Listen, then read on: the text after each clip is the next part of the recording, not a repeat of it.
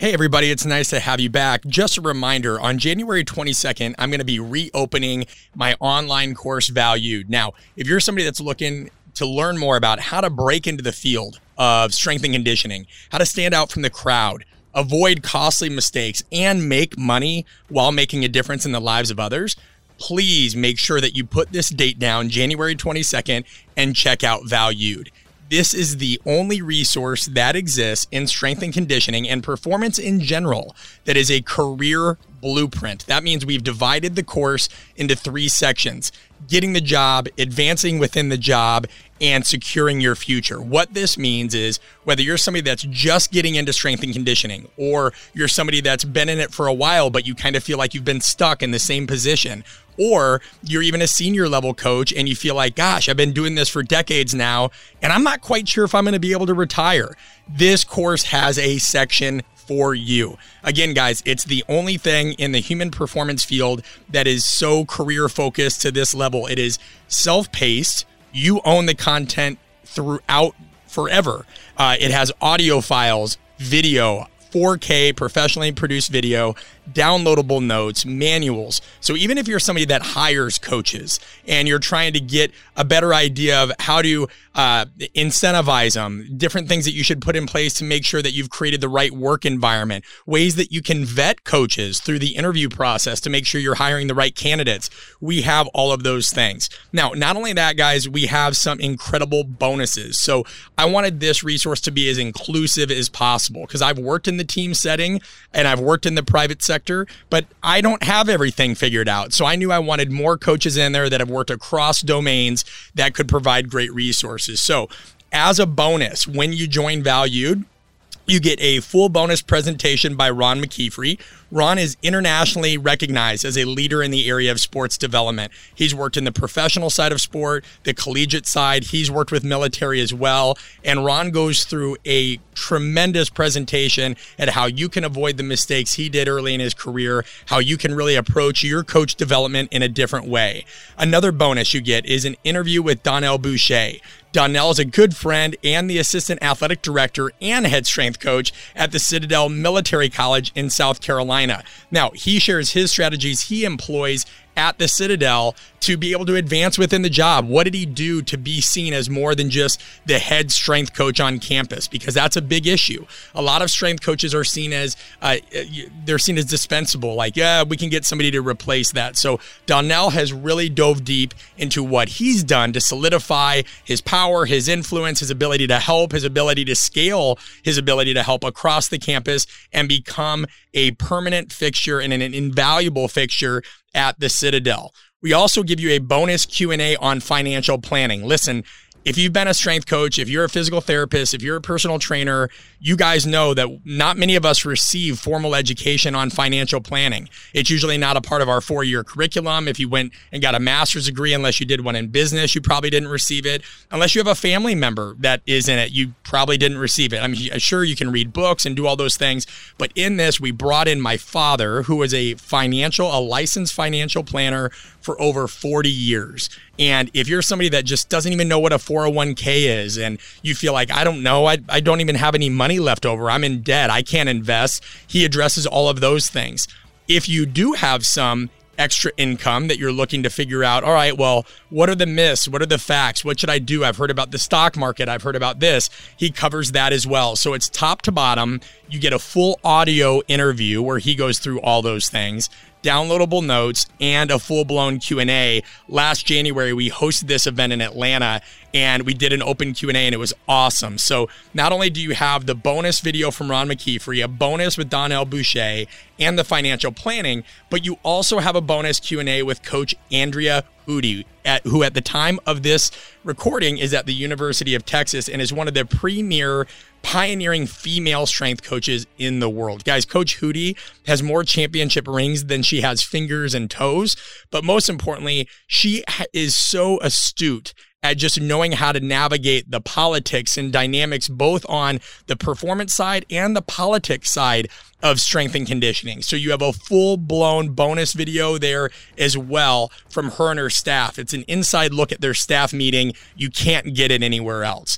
If that wasn't enough, guys, you also have a bonus PDF for those of you that are looking to open your own facility, for those of you who want to open your own location and avoid those mistakes. Andy McCloy, a great friend of mine, has included a bonus PDF 10 lessons from 20 years in the trenches. So he goes all through everything he learned how to open the gym. Guys, this can cover marketing, this can cover branding. I get constant questions on Instagram. Uh, hey, how do I break into the field? Hey, how do I market myself so I can train athletes? Hey, how do I get more clients in general? Every single one of those things, guys, is mentioned in this course. Now, of course, you can continue to listen to the podcast. I'm always going to try to give you great information here. But if you want a true step by step, how to guide, that is what my courses are for. On the podcast, we'll always be able to talk about these topics to a degree, but the step by step guides, the printable how to's, the manuals, all those things are for these courses. So, again, January 22nd, it's eight modules packed with research backed, actionable content. This is not theory. It's also accompanied by exercises designed to help you guys put these course principles into practice. Bonus number one presentation by Ron McKeefery. Bonus number two, an interview with Donnell Boucher. Bonus number three, financial planning Q&A with Kent. And bonus number four, Q&A video with coach Andrea Hudy. So, whether you're looking to break into the field, you're looking for coaches to hire, you're trying to advance within the position that you kind of feel like you've been stuck at, guys, this course has it all. From networking to resume writing to interview skills to branding to marketing to understanding contracts. Here's the thing, guys, I'll be honest when we first released some of these courses, my goal was to do something very different. I hired a professional film crew. I put a ton of money into these things because I just felt like a lot of these courses just seem like people record them in their living room. They don't seem super high quality. Um, I've bought courses in the past that the audio was awful. You could barely hear it.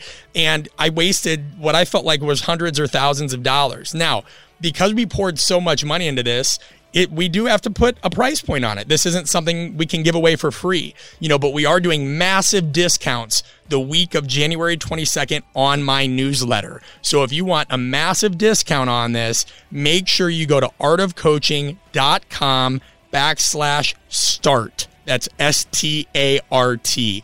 Artofcoaching.com backslash start. You're going to receive more information about this course. You're going to receive all the details about the discounts.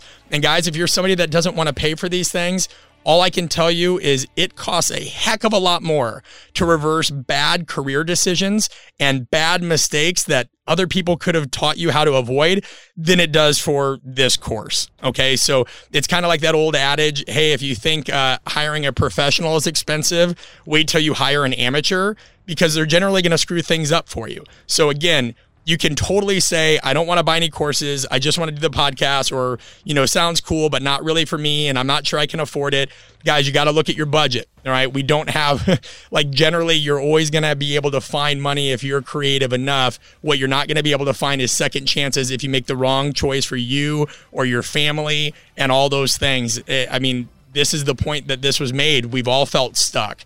I remember what it was like when I had an opportunity to take this one job and it seemed great. It was uh, it would have given me a lot of notoriety, which was something early in my career I thought was really important to a degree.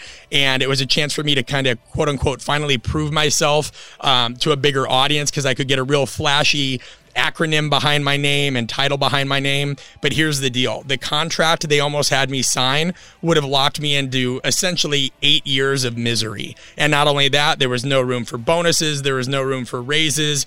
And that internal strength coach in me kept saying, well, it's not about the money guys, I had done two unpaid internships. I had done a graduate assistantship. You know, I had done all these things and I wanted to have a family. So I hate to say it, but at some point, it is about the money and it has to be about your future. Uh, you can't help a lot of people if you are burnt out. You can't make a difference in the lives of others if you're in a career that's not sustainable. So please, please, please check out the only career guidance based resource for strength and conditioning for performance professionals. It is reopening January 22nd. I hope you take your career seriously. I hope you check this out uh, because there's a lot of people that want to help, and this is a unified approach within the field. All right, we're going to get to the episode now, but just remember January 22nd, I'm going to keep harping on you. I put my life's work into this, and I really think I hate, like, if I would have died shortly after this, heaven forbid, this is something that I would have felt like was a legacy product for me in strength and conditioning. I would have finally felt like man, I hope I did something useful. I really did my best. And if you know me, you know how big that is because I'm never happy with my own work. Uh, but this was something that was a very meaningful project to me. And I hope at the very least you check it out because I promise you, you won't be disappointed. And if you are, you have a full on money back guarantee. So if you hate it, and you decide I open this and this sucks, no questions asked, you can get your money back. We have a full on return policy for that. All right, guys, take care. Enjoy the episode. Talk to you soon.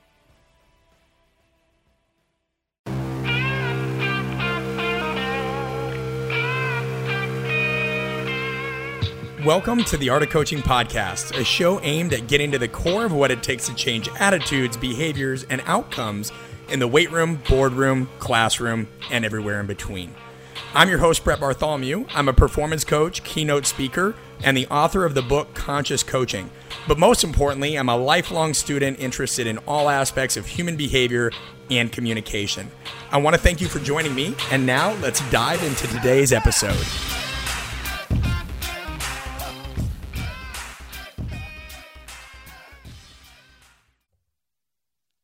All right, on today's show, guys, we have Eric Cressey. Eric Cressey is the president and co founder of Cressey Sports Performance and has facilities in Hudson, Massachusetts, and Jupiter, Florida. Eric has been a legend in the performance game for a very long time. He's put out a tremendous amount of content. He works with a number of organizations and he has worked with well over 100 Major League Baseball players throughout his career. Now, it's also important to note that it's not just the Major League level, right? Eric cut his teeth at every level, and that's what makes him special. There was no early specialization within his development as a coach. He's always looked at a full spectrum view and has one of the most unique hybrid takes on both strength and conditioning and just anatomy and physiology and an understanding of biomechanics and force transfer uh, than almost anybody else in the field. Most importantly, the main reason I wanted to get Eric on this show is because of the tremendous amount of balance and scale he's shown, not only as a father, as a strength coach, but as a business owner. So if you're somebody that's listening to this that isn't in the performance community, you're still going to love this. We talk about a lot of different things. He actually has a background in accounting, which was something I learned through our conversation. So even those, even those of you who are finance nerds, I think are going to find this very interesting. I'm experimenting with a new way of kind of getting these bios out of the way early so you guys can enjoy the episode. Let me know what you think. You are going to enjoy this. And if you can't, if you can, make sure to turn up the volume. Eric was sick during this episode and he was still kind enough to come on and give you some phenomenal, phenomenal content. Lastly, make sure that you guys download the Art of Coaching podcast reflection sheets. These are sheets that you can download that help you make the most of the tactics delivered in the episode. They're completely free to you. They're completely free. Just go to artofcoaching.com and you'll be able to find them in the podcast section. Welcome back, everybody, to another episode of the Art of Coaching podcast. I'm joined today by my friend Eric Cressey. Eric, thanks for coming on, man. Thanks so much for having me. I'm an avid listener, excited to be on. Yeah, I appreciate that. I find that it's a, it can be probably a, a fairly polarizing uh, podcast because there's some things that we talk about that are pretty uncomfortable for coaches and and not always you know on the same wavelength of I think what like previous podcasts have been, but I know you as somebody that runs a podcast of your own and I and I love what you've done with yours as well. Like just diving into different territories, different areas that or at least providing a new take on it, right? Because we say there's nothing new under the sun, but there certainly are different speaking points and perspectives. So uh, what what encouraged you to that point before we even dive into this stuff to to start a podcast of your own with everything else that you're already doing? Yeah, it's funny. I, you know, I stubborn like many things in my life. I wasn't the early adopter. Uh, I, I kind of stubbornly resisted it for a long time. Um, and actually, Adam Bornstein is a good friend of mine. Um, and Adam's done some really amazing work behind the scenes on some of the bigger podcasts that, that folks know in the industry. And he's involved with Ladder, um, the company now. But um, Adam was a guy who uh, I actually saw in Colorado when I was out there last year, and we got a lift in his garage gym and just got to talking and he spoke to kind of how it was a, a, different demographic that I probably wasn't getting with just social media and the newsletter and all that. So it was kind of one more way to like, expand our reach. But what I came to realize is that I had a lot of conversations on a, on a daily basis just with our athletes, um, you know, support staff, things like that. And you know, I built a pretty good network. Um, and a lot of the, the expertise that was shared in those con, you know, conversations wasn't necessarily getting out to a larger audience. Um, so I thought, you know, it'd be one more way to kind of add to our offering you know, disseminate some of the good information that we have in house. But isn't necessarily exposed to the world. So it's, it's been a really good move. Yeah, no, and I appreciate that as well. I'm not I wasn't an early adopter to this too. Same thing. I I stubbornly I was like, I don't know, I don't really like hearing my own voice, let alone projecting it out to the world. And yeah. so, but you're right. Like there are certain conversations that need to be had and there are plenty of markets yet that have have to be served. So I appreciate that. Well, listen, I want to cut right to it because one of the things that attracted me to having you on and I know you've been on thousands upon th- it seems like thousands of podcasts and I've followed your work for a very long time even when I just started out.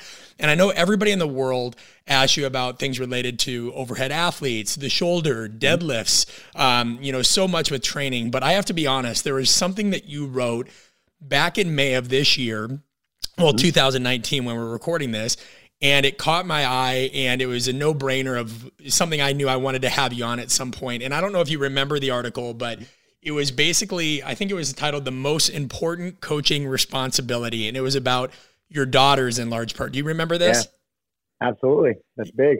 Yeah. and um, as we're recording this, I'm less than one week away for expecting my first child.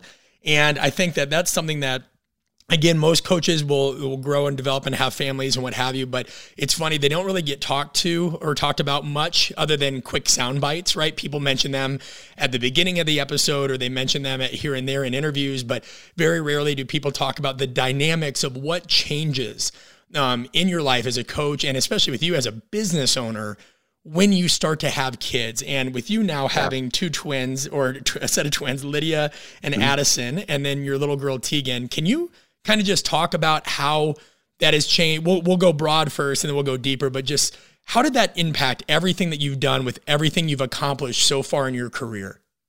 The, the probably the best way I can describe it is um, what one of our pro baseball guys said to me. Um, he had a his first son, um, you know, years before we had the girls. And when Anna was pregnant with our, our twins, he said to me, um, I never realized until I had kids how selfish I was.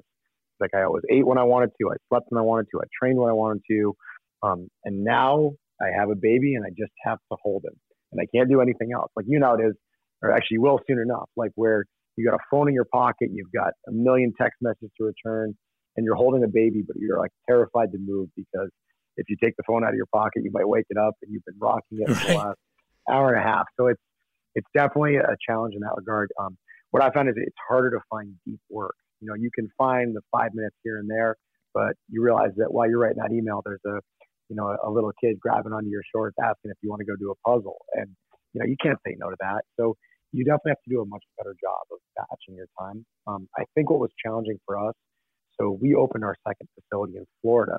Um, in it actually opened up November second, 2014. My wife and I moved down here when she was about seven months pregnant with twins in September of that year.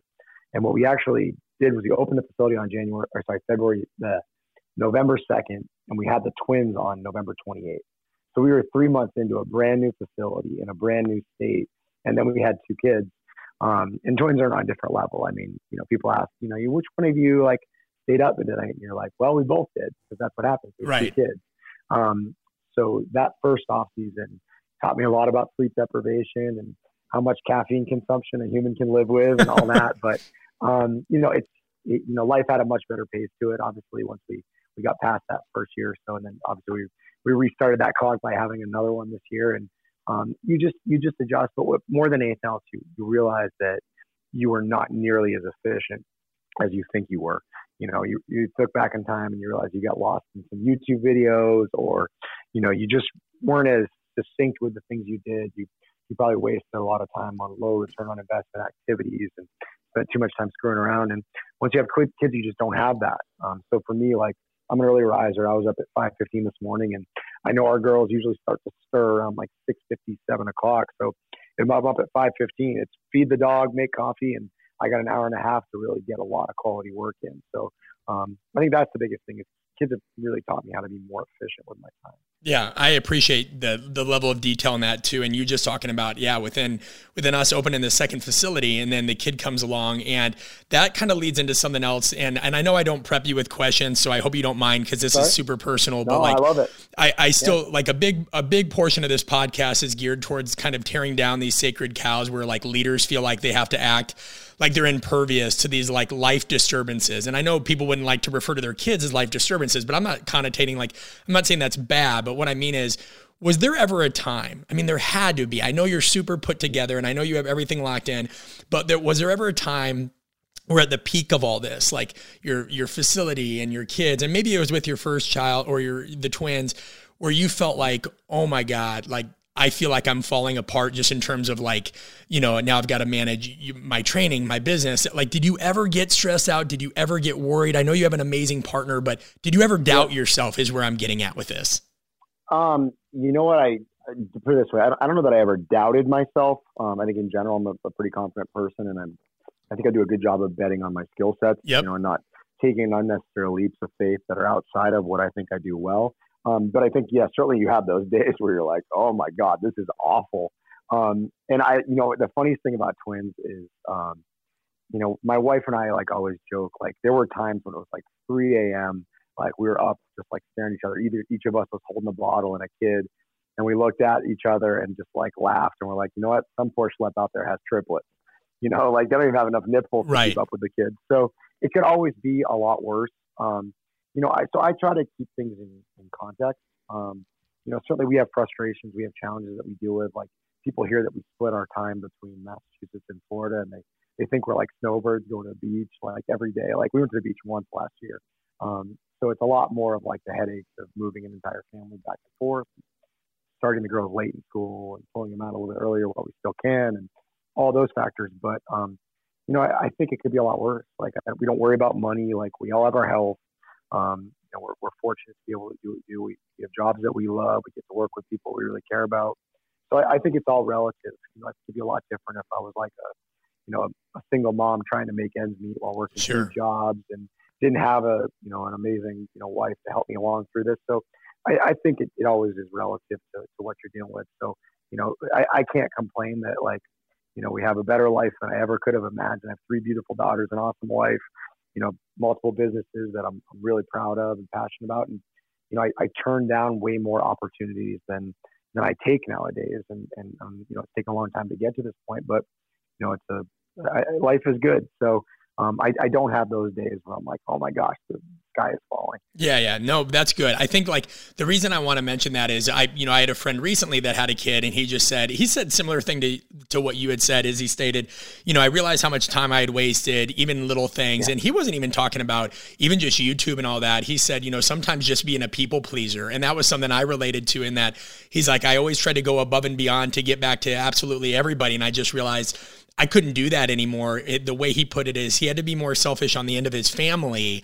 And he was like the the battle for him was then people perceived him being selfish as a practitioner when in reality he's like I was just trying to be a good father. And I think yeah. that that can be a struggle. I know that's something that I've I've kind of wondered, like, you know, because there are going to be, we've done several episodes before on this podcast of like creating barriers, right? Like you gotta, you have to create yeah. a barrier. And with how systematized you are and how family focused you are, even while running a business, Eric, have you been able to do that? Create respectful barriers so that you can, you know, be a little bit more selfish with your family so that when you yeah. are public facing, you can be more selfless when that time comes too? Yeah, I think I'm I'm getting better at it. I think one of the things that we've definitely learned because beyond just the kids, um, but also, uh, you know, like what we look at in terms of our, our crazy like moves back and forth between Florida and Massachusetts. Like we really do live our life a year in advance. Like the calendars are meticulously booked, um, really, really far in advance, so that we know like, you know, who's you know helping out with childcare. If you know, if for some reason I have to go out of town for a course or something along those lines. That we we meticulously do that. We we brought our nanny on full time um, instead of just having someone who was kind of like hourly, like her her only responsibility is to be with our girls. So like that was a you know an investment in that regard. And honestly, it's not that we I think we use our nanny. I think she she gives us 20 hours a week, and most of it's actually with the baby, so that my wife can work while the girls are at school.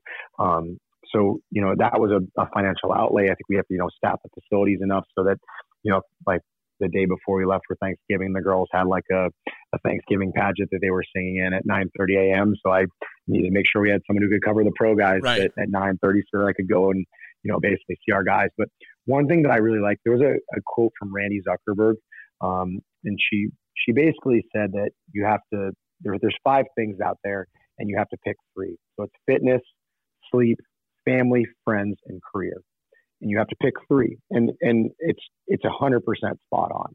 Um, like I know for me personally, like fitness is very important to me. Like I'm miserable if I don't work out. Um, you know, and then uh, obviously family is a really, really high important uh, priority for us, and then career is a big deal for me too. So like, to be honest, I don't I don't really keep in touch with a ton of friends from my hometown. I have a couple like really close buddies that I see on holidays and we'll text back and forth with, but you know I don't have this massive like friend network. Most of our friends actually kind of come through the gym or through the industry, like people I see at at seminars and stuff like that. Um, and sleep, I just I don't do well. I never have. Yeah, so, in the same way. Um, yeah, so I, I, think you know you figure out how to make those five work, and certainly there are, there are times when some are prioritized more than others. You know, you go on family vacation, you, you turn off the career aspect of it, but um, I think if you have a pretty good feel for where you are in your life, like in retirement, yeah, career gets pushed out, and you know then friends take a much higher priority, and you know maybe fitness isn't quite as important when you're you're 67 years old, where you're going gung ho training, you know, six days a week, and you know you can prioritize sleep a little bit more or something like that. So I think I don't I don't really believe in balance. Um, I just believe in like meticulously planning your calendar out and you know and, and understanding that you're gonna have to you know work really hard at one thing while you're doing it, and then when you're done with that, like you know when you get home and your kids are waiting for you, you throw your cell phone on the sh- on the shelf and you go play with them. Yeah, and th- there's two things you stated there that I want to pick up on, and it's nice because we've never had a chance to have this conversation. But yeah. I too am pretty miserable if I don't get a train. Now, with yeah. me trying to scale art of coaching, me not having really a business yeah. partner or a ton of help, this year I told my wife, I go, I think the last three months, my training, while consistent, has not been. Uh, it's been like more weak relatively than than it's been yeah. in any other time in my life since I've been a professional strength and conditioning coach. And and then you know you get people that are like, oh, wait till you have kids, you know, and that's everybody's favorite phrase. Um, now there's yeah. always a way to get that stuff done, right? Like we understand that there's efficient ways to train and all that, but like. Yeah. Uh, you know, with with Anna, your wife, she's also an mm-hmm. enthusiast. I remember seeing a video of her doing sled. What was it? Sled pushes at like 36 weeks into her pregnancy. Oh, yeah. I think. Like, yeah. How do you guys balance that? How do you balance your training yeah. load out? You know, I, will say this. I think one like I don't think we ever had a conversation about it. I think one like really good, I guess, handshake agreement in our marriage is that we always watch out for each other whether it comes to fitness, just because it's been such an important part of our life for so long. I mean, our fifth date was her coming to the gym to work out with me or something like that. Really? And I've, I've literally written her program since 2007. Um, she's a you know she's a great you know protege so to speak. She always follows falls into a T and stuff. So um, you know we kind of have agreements that like you know either she's going to watch the kids while I work out or or vice versa, or we're going to you know basically have coverage for the nanny. Like we also don't really have an excuse to not work out. Where you know my I'm doing this interview right now like 15 feet from the gym, um, so it's you know I can't very well walk to my car on the way home without actually passing a gym. Right. Um, and with her, she's at our gym helping out a lot too. So um, you know, we kind of always have it at our fingertips, even if means banging out something quickly. But we've always supported each other in that regard, just because I think we both realize that if we take care of ourselves in that world, we're, we're better parents, we're better spouses. Um, you know, but but you're right. Like I don't train nearly as hard as I did during my competitive powerlifting career. Like, you know, I I think one of the things that's actually been the most like shocking to all this is um, how easily I can maintain strength. Right. Like that's what I was going to mention shows, next. Yeah. Yeah. Going in deadlift 600 once a month, and it just kind of sticks around. Um, you know, and, and the research validates that. You know, speed tends to atrophy obviously really quickly, so you have to train power frequently. But if you look at like aerobic capacity or or strength in general, it does. You know, presuming assuming your body weight consistent, it sticks around really really easily just a quick moment, guys, to tell any of you you've t- you've heard me and Eric in this episode talk about sleep. He mentioned how he's not very good at it. I'm not very good at. I've tried so many routines. I'm just that, that it's been something I've dealt with my whole life. One thing that has helped with that, and it is authentic, is Momentous Sleep Nighttime Recovery. As you guys know, Momentous has been a super loyal supporter of this podcast, and it is the only real supplement that I take outside of protein and a basic multivitamin and some fish oil. Momentous Sleep is really unique unique. So there's only really three ingredients, guys. Three ingredients. It is all NSF certified for sport, informed sport, trusted by sport, GMO free, gluten free. It's everything that you need. You take one capsule at bedtime. I usually do it uh, maybe two hours before because it literally takes me that long to wind down. But you should definitely, definitely check it out. Momentous Sleep. Remember, you can use the code Brett 20. That's Brett, B R E T T 20.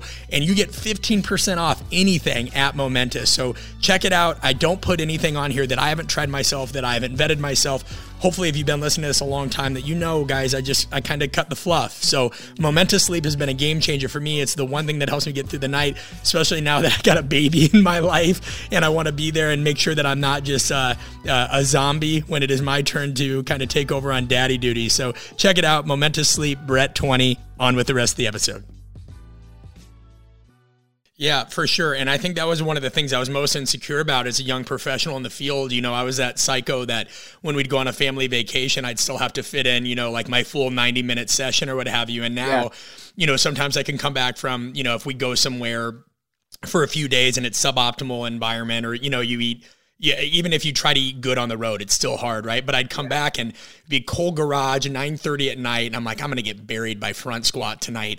And sure enough, I'd crush it. You know what I mean? I'd be yep. like, huh, all right. Like I'm not as bad. I my nervous system is shit and I still manage to get it. So it is fascinating still how I mean you read about it, right? We read those peer the the articles that talk about degradation and all these things, but uh, it's it's another thing to experience. I think the only time I ever really get my ass kicked now is uh, boxing. I can definitely feel yep. it, but like that'll take it out of me for sure.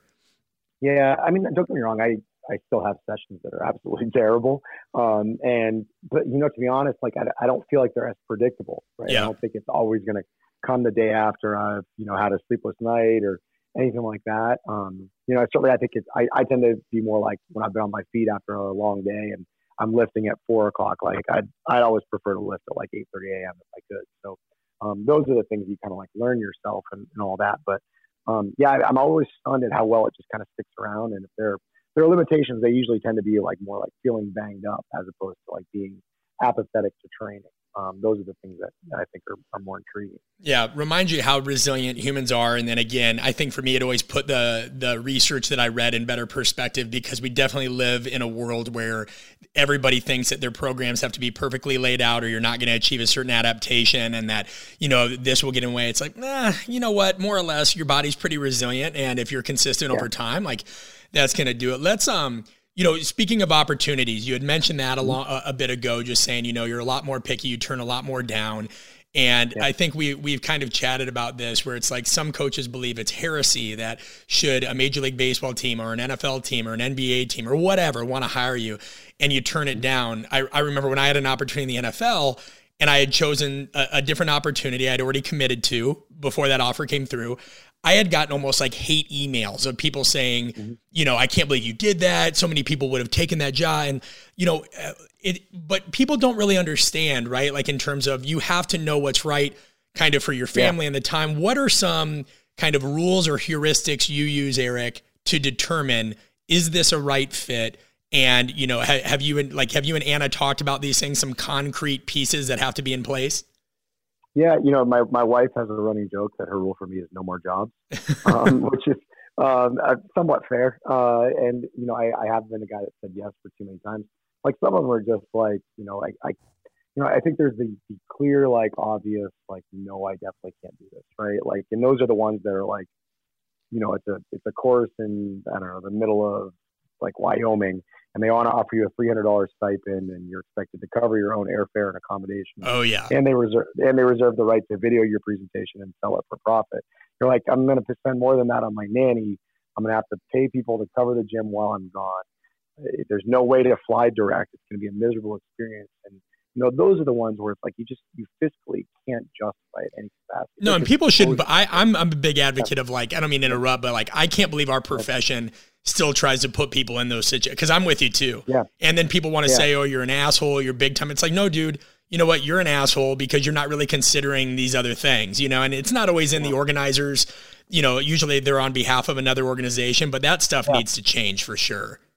Yeah, that's that's the stuff that I, especially you know, international travel tends to be really really hard. Um, and you know, obviously it's a game changer to have a family leaving behind because you know you're not just paying to get childcare or whatever, but you're you're stressing your spouse out pretty heavily. Um, it's like you'll understand it. Like by the time bedtime rolls around, like you're just exhausted. Three like, girls. Get, in the bed, yes. Um, and you know, I want to drink water, and no, I want those PJs. And like, it's literally like I have a running like group text with a few of my buddies who also strongly dislike bedtime, and uh, we have like a every time like a wife goes out to dinner with friends and like the, the dad is solo with the kids for bedtime, the group text message gets fired up again. So, but that's what happens. So I'm always like cognizant of it. And so I, to be honest, I do some consulting in Major League Baseball with one one particular team, and you know I I have a really strong relationship with the chief baseball officer, and we structured my consulting deal to be very much remote. I'm, I'm involved on staffing and strategy. I had four travel days for it in 2018.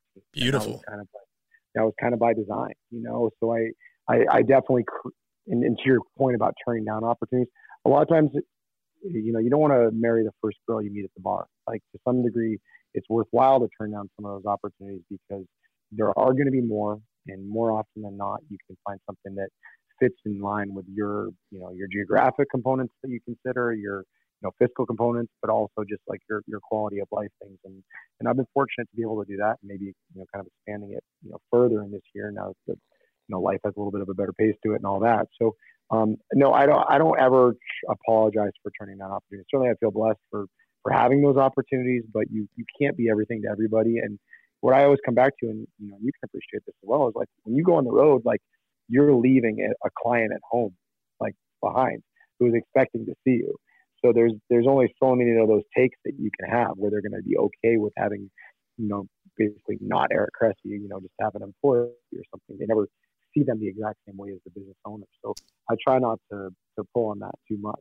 Yeah, hundred percent. And and that point you touched on too about not apologizing for it. You know, I I did that way too much early on. You know, because I I had the scarcity mindset of like, oh, maybe tomorrow nobody's going to give a shit what I want to say or what I have to say. Yeah. And you know, then what I started doing is I just started laying it out for people. And I won't belabor this because we have a separate episode on it. But I started putting together a document that says, hey, here's what you're asking for. Here's the rate. Here's the breakdown of it. This is the best I can do. Mm-hmm. And you know, it's no different than any other service that you reach out for. But I, it's it's still fast fascinating to me that's so uncommon in strength and conditioning where somebody says, Well, how can you warrant this rate? And I go, Brother, like by the end of this, like you said, Eric, by the time I leave, yeah. by the time I get coverage, by the time I come back, yeah. you're paying me $7 an hour. You're paying me seven dollars, yeah. but they don't see that because people have a very odd attachment to money in our field where they don't really always have that business or economic background. And that's what mm-hmm. I was mm-hmm. going to ask you too: is how much did owning your own business and, and opening all that you know like i'm sure you had a fairly decent background in, in these things before but when you think of opportunity costs which fits hand in hand mm-hmm. with business and family how did being yeah. a business owner make you look at these things in either a more detailed or different sure. format in general so you're going to get the nerdy accountant answer please i actually was on path to being a nerdy accountant so actually i went to babson college for my first two years i thought i was going to be an accountant um, my brother's an accountant. My sister-in-law's an accountant. My cousin's an accountant. And my uncle, before he passed away, was an accountant. I did not know that. I did my, I did my career paper my sophomore year in high school on accounting. I went to the state accounting championship in 1999. Time out. What? Yeah, it, there's a, that's actually. Did you get a, jacket? Yeah, yeah. No, I didn't see the jacket. Oh my gosh, that was a, a long day that led to nothing. But the point is that I've always been particularly good with numbers. I've been fascinated by numbers, presumably because of kind of the black and white nature of them and all that. So I've, you know, I've always had like a cordial relationship with our accountant. I think just because I've always like kind of interested in what he does and all that. So um, what I would say is what I look at. So I left, you know, the Babson College after my sophomore year, transferred to the University of New England, did a double major in sports management, and exercise science, did my grad degree in kinesiology at UConn, and then you know, went to the private sector for a few years, and then ultimately decided to open our own place. So think about it this way: July 13th, 2017 we opened CSP. Um, and I take $127,000, like every penny in my bank account and invest in it. So that's to cover flooring, 30 grand in renovations to the kind of the dungeon we moved into. That's, you know, laptops, that's printers, that's all of our gym equipment, turf, you name it. Like we went on a, on a perform better shopping spree to, to outfit the place. So I, and I, and I didn't really think about like what, what's the alternative, you know, like I was just like, we're doing this time you got clients that want to train. Let's let's ride the wave. So that was the summer of, of 17. What a lot of people forget is that in 2008 the market tanked. Um, so if I had taken that money and put it into a stock market, I would have lost probably about 50% of it in the, in the 18 months that followed. Instead, I put it into a business that appreciated by double digits every year through 2014, and then we, you know, basically added a second facility. So it's it's really been a, a very profitable um, investment, you know, whether I appreciate it or not. But here's the thing that a lot of people don't realize is let's say in 2017 I had just taken that money and I had kind of like just put it in the bank. Historical rate of return says it's going to double every seven years. So, you know, seven to eight years, give or take. So that would have been $254,000 by, you know, basically 2014 or so. And at the same time, I would have also had income working as a trainer somewhere else. So say I just gone to, you know, whatever gym on the street and made right. 40 grand as a personal trainer. And um, so you take that 40 grand and you, you multiply it out by, you know, basically seven years, that's another 280,000. So you're looking at the, know, basically 280,000 plus the, you know, 250 something thousand dollars. You're looking at basically $530,000 that you have to offset to say that you even broke even over the course of those seven years. Like cost of doing business. Yeah. It's cost of doing business. Yeah, exactly. So there's your, and, and that doesn't even speak to anything else. Like what are the other opportunities that you turned down because, you know, you were a one man show at first. You couldn't go and speak at the seminar or, you know, how many birthday parties and holidays did you miss because you were short staffed and people wanted to lift on Labor Day or something like that. So you look at all that stuff and, and you know, 530,000 divided by seven. I think if you ask a lot of personal trainers out there, like, hey, are you positive you're going to pull 80 grand a year out of this over right. the next basically seven years? People don't realize that it's that big a number. And that's why you see so many gyms that tank or people that, you know, take money from clients and then close their doors and they show up the next day and the, the gym's out of business because they don't fundamentally appreciate like all that. You know, like you know, leases are expensive. You got a personal guarantee, and there's there's all these different things. So you you ultimately have to appreciate that you're building a business that hopefully is going to be around for a really, really long time. But in the short term, a lot of people would be better off just not doing it. Like being an employee, there's, there's nothing you know that's there's nothing wrong with being an employee. It's a very respectful thing, and a lot of people are better as employees. Yeah, I think uh, one point you touch on there too is uh, you, there. There's so many factors you have to consider. I remember, you know, to to kind of bridge the gap with what you were saying, the opportunity I almost took in 2015 to go to a pro sport organization, it, it would have been much more lucrative in terms of salary. I think it was around two hundred and fifty thousand dollars. The opportunity yeah. I ended up taking was about eighty thousand dollars, if that, in California. Which anybody that lives in California or has been there knows that's probably around fifty thousand dollars, if that, after taxes and all those things. But the opportunity in California was going to teach me a lot more kind of uh, about business stuff. Hello. Hi, can you hear me? Yeah, sorry, you cut out right when you said the opportunity I took instead was about eighty thousand in California, and then it stopped. Interesting. Sorry about that. Can you? So we're good now. Back, Uh, yeah, start back up and I'll listen and then we'll keep it going. We'll do. So the opportunity I, I took in California was around $80,000 and then there was opportunities for commission or what have you. But anybody that's been in California knows that that's not much money. After taxes, you're maybe bringing 40, 50 home because of the yeah. tax in California.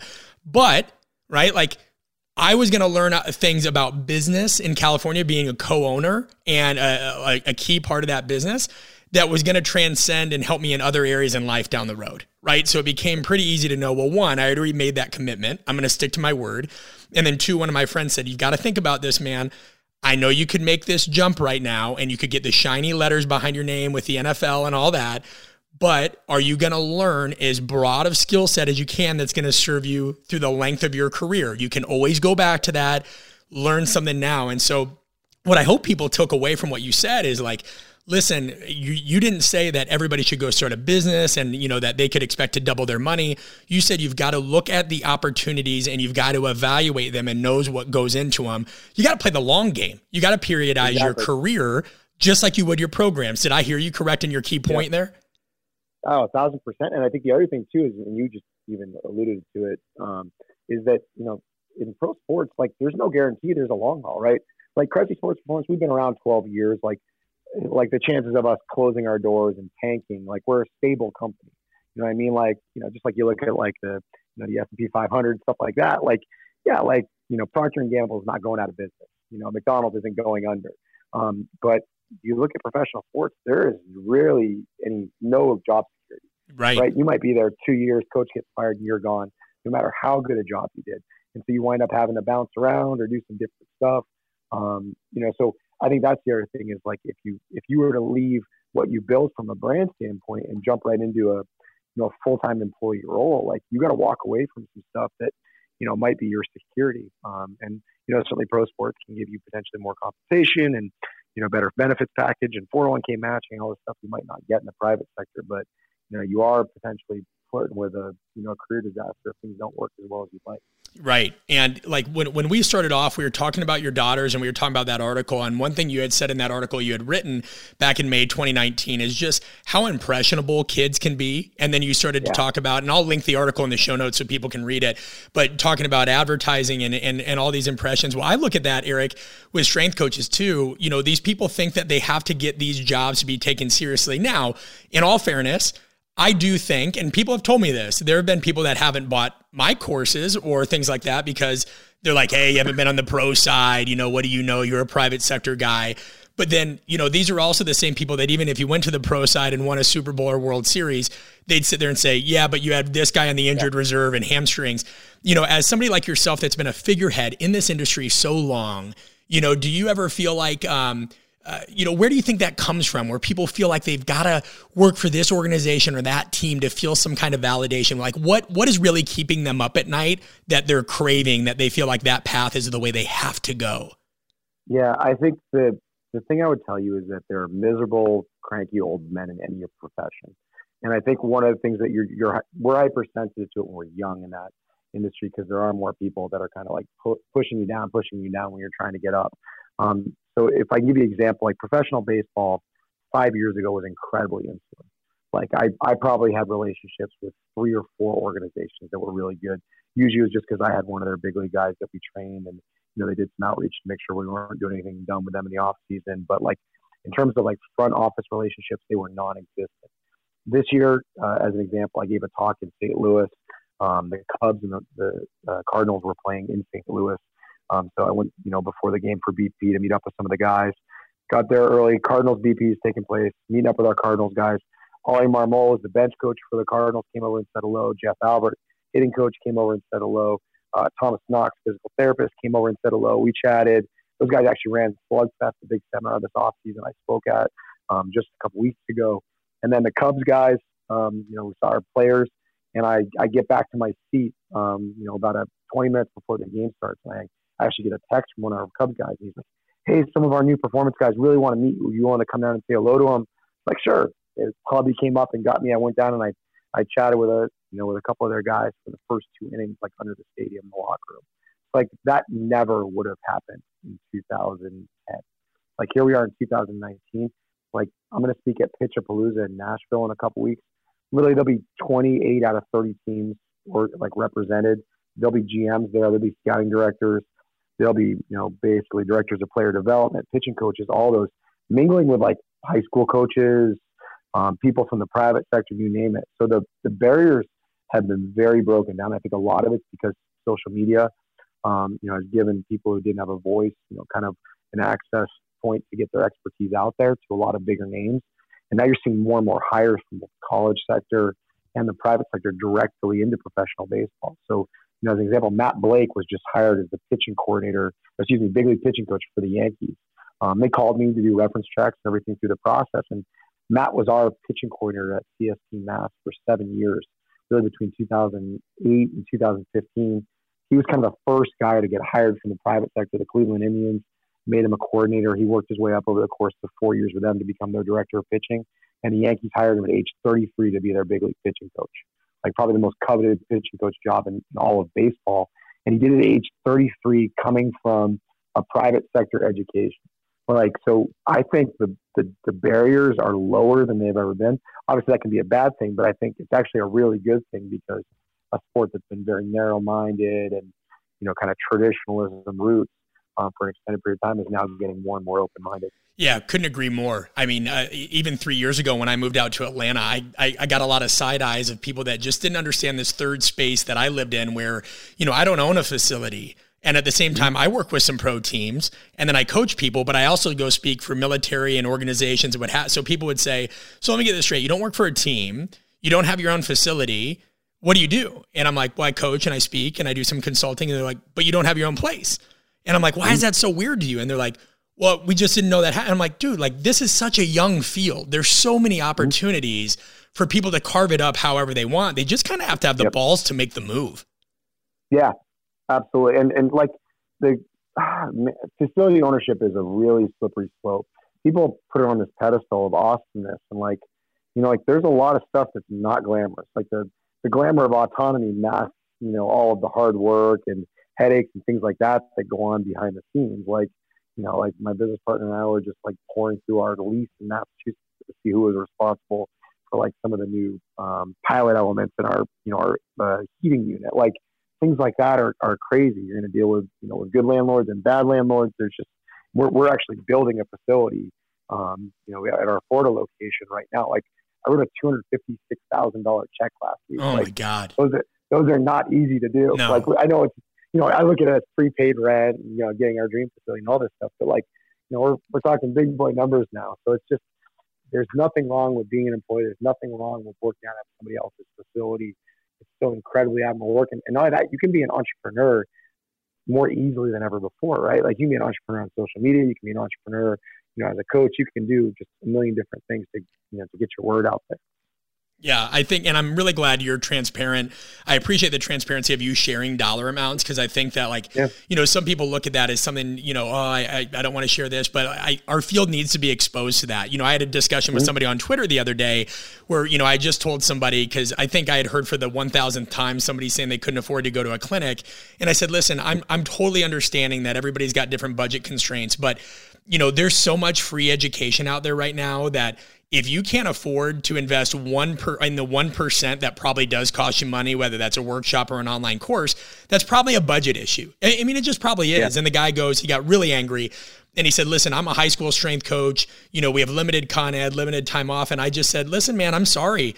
I work for myself. I don't get a Con Ed budget, you know, and I- and and people get they think it's combative, but Eric, it's funny. Like you talked about the 200 plus thousand dollar check you wrote. I talk about this all the time. Listeners probably go nuts.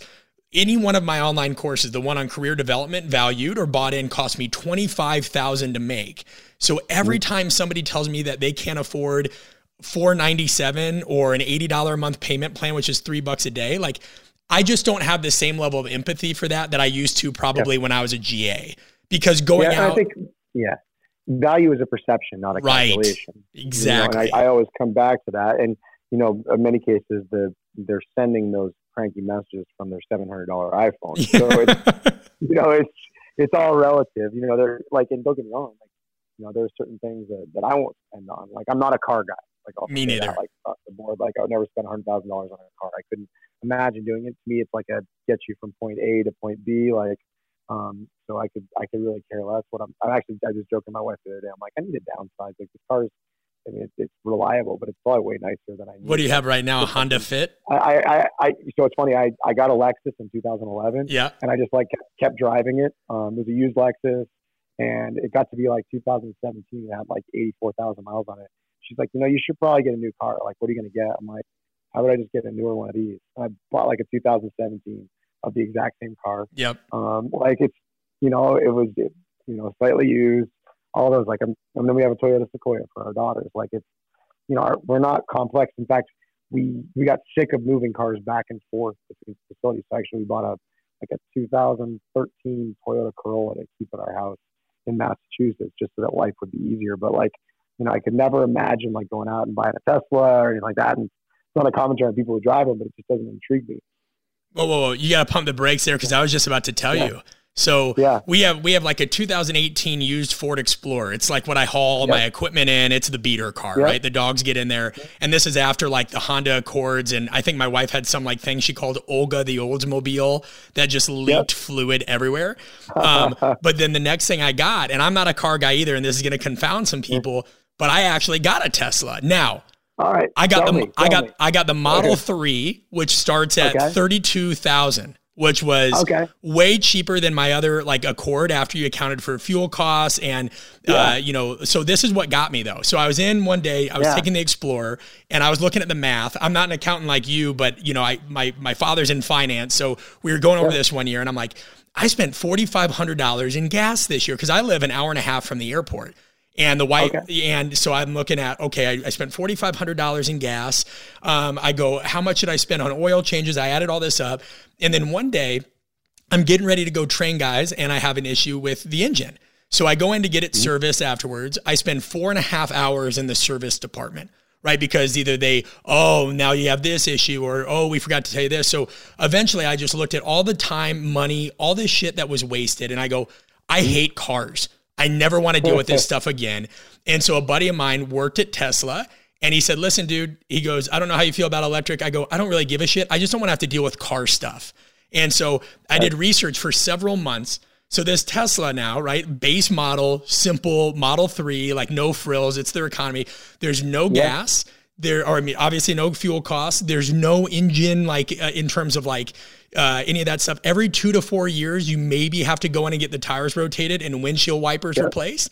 And if you get in the car, there's like nothing to it. It's just basically a screen. So I'm like, this is You're speaking my language now. Yeah, I'm like, there's there's nothing to it. And so I, I got a home charger. I did the math with that. Again, I looked up my monthly fuel costs, and I'm like, all right, if I install this type of home charger, like that's basically the equivalent of fueling up my Explorer 20 times, and I have like a gas tank at my house. So I'll end it with this. We go on a road trip because I'm like, I gotta figure out is this gonna be an issue? Am I gonna have range issues? My mom, my stepdad, and I go to Orlando for Universal Studios, like a Halloween thing. My mom's a Halloween freak. We had to mm-hmm. recharge it twice on the way down, twice on the way back. The total cost of driving it from Atlanta to Orlando was twelve dollars. That's pretty good. Twelve, but because it's all like right. It's like five cents, I think, a minute or something like that for supercharger and all that. So like, yeah, I'm with you. It's A to B, and like it looks, it does, it's nothing fancy. Now I'm with you. Would I ever buy like the Model X? You know, hundred. Yeah, that's what I was getting at. No, so. yeah, no, and I know that, but, because that was the issue where I was going with that because you made a great point about perception the minute somebody saw the Tesla in the back of one of my Instagram stories, they're like, yeah. "Oh," and I'm like, "Bro, this is a Model 3 ba- the, your your Ford pickup truck is more than my Tesla here, buddy." You know, but it, it's fascinating the heuristics that people use where they jump on something and its labels, and that's why that article with your kids was so great. You said, and I'm going to quote it: "We can debate how impactful certain messages we send are." But at the end of the day, it's hard to deny the fact that people, you were saying kids, but I'm going to say people are very impressionable, impressionable, and the messages we send aren't always yielding positive outcomes. And I think of that as a complete direct tie in with our industry as well. Yeah, no doubt about it.